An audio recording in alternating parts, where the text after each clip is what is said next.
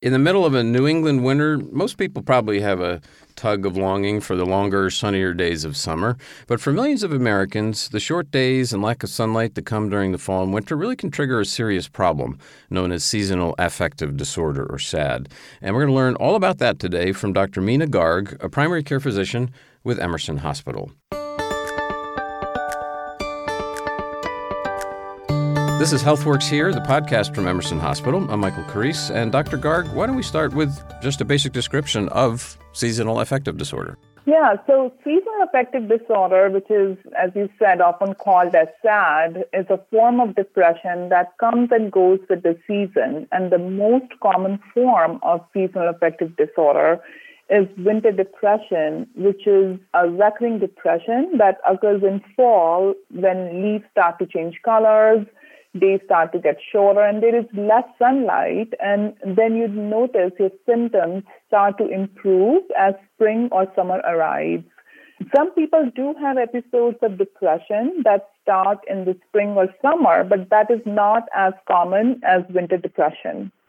So why does this happen? Why do doctors think people start to feel blue when there's less light? The researchers still cannot definitively explain why the seasonal-related disorder occurs. There are multiple theories on this, but the primary hypothesis involves the disturbances of circadian rhythm because of increased melatonin, which is a hormone that helps you sleep, and dysregulation of neurotransmitters like serotonin in our brain, which helps to uplift our mood.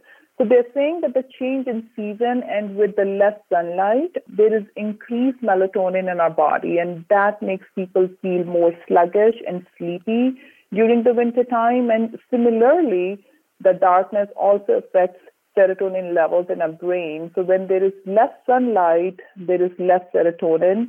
So there is less of that uplifting of mood. I've also heard that it might be connected to vitamin D, because when there's more sunlight, you can produce vitamin D. Yes, that is also true. There is also a link with vitamin D deficiency and feeling tired, fatigued, and depressed mood, because again, it is also linked with the sunlight. Less sunlight causes less vitamin D production in our body, and that also can give us the similar kind of symptoms as depression. So sometimes the supplementation of vitamin D can also help with the mood disorder associated with seasonal affective disorder. What ages does it impact? Is it more common when you're a certain age? So really anybody can get it, children, teenagers, young adults, but younger people are more susceptible to this disorder than older people, and women are 4 times more likely to get it than men.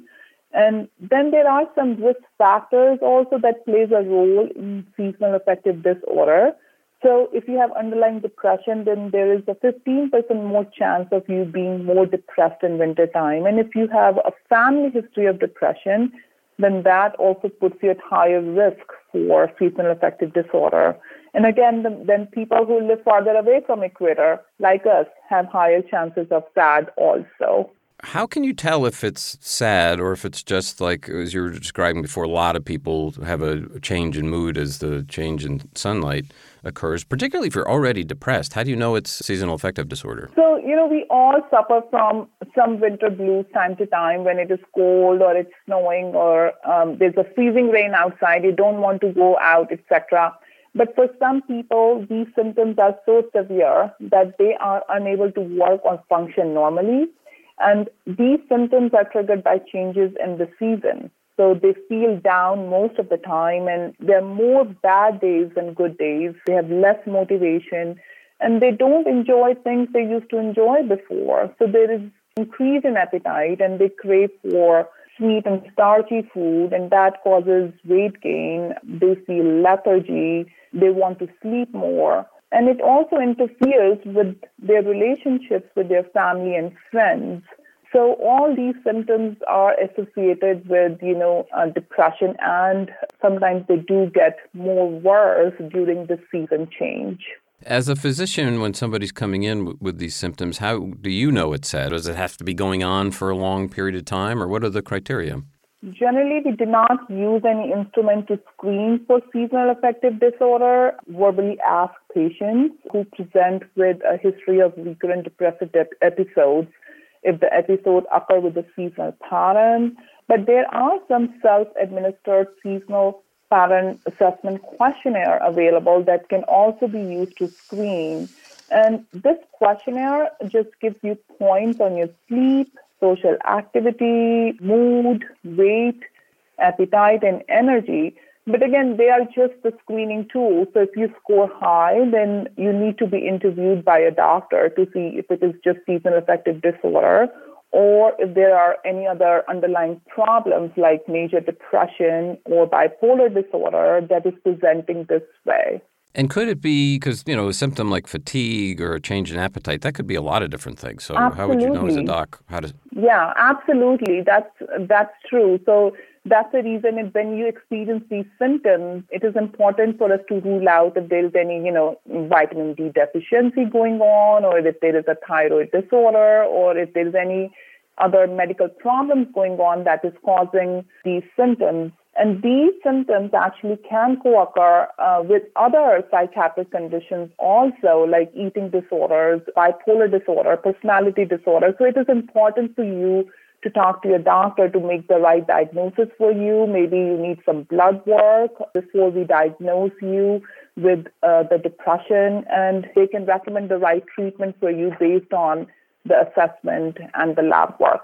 You're listening to HealthWorks here, the podcast from Emerson Hospital, and our guest is Dr. Meena Garg, who is a primary care physician with Emerson Hospital. We're talking about seasonal affective disorder, so I think we got a pretty good idea of what it is and why it's happening. So let's shift to treatment. What are the main ways that this can be tackled?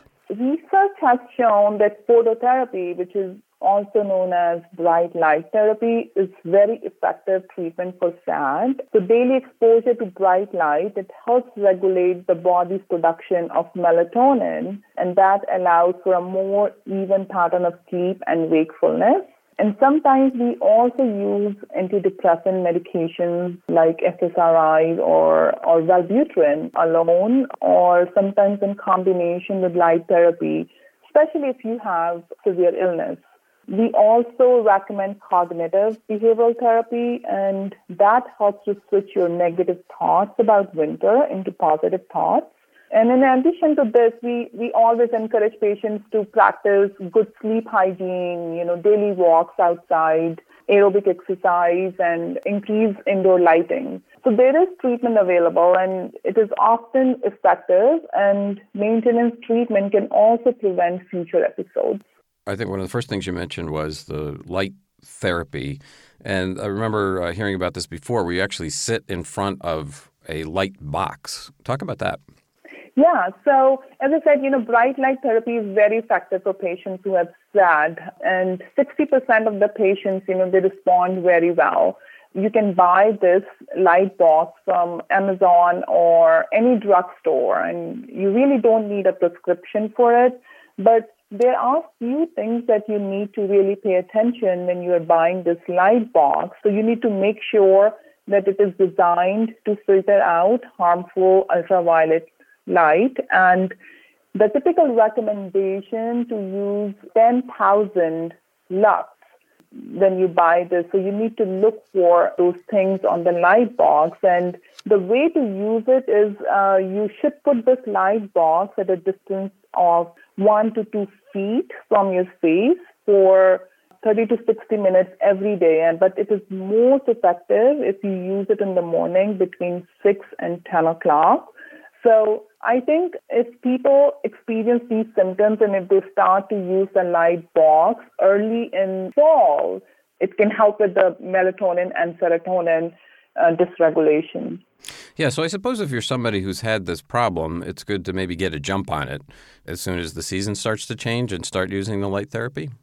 Yeah, and, you know, not only light therapy, but there are other things that they can, you know, do to prevent or alleviate the seasonal affective disorder. So in addition to light box therapy, I encourage all my patients to go for daily walks outside, even when it is gloomy or cloudy, and eat healthy and, you know, have a good sleep hygiene, you know, sleep on the fixed time every day, wake up in the morning at the fixed time every day. So having a hobby, you know, winter sport or any kind of a hobby that they can develop that keeps them busy.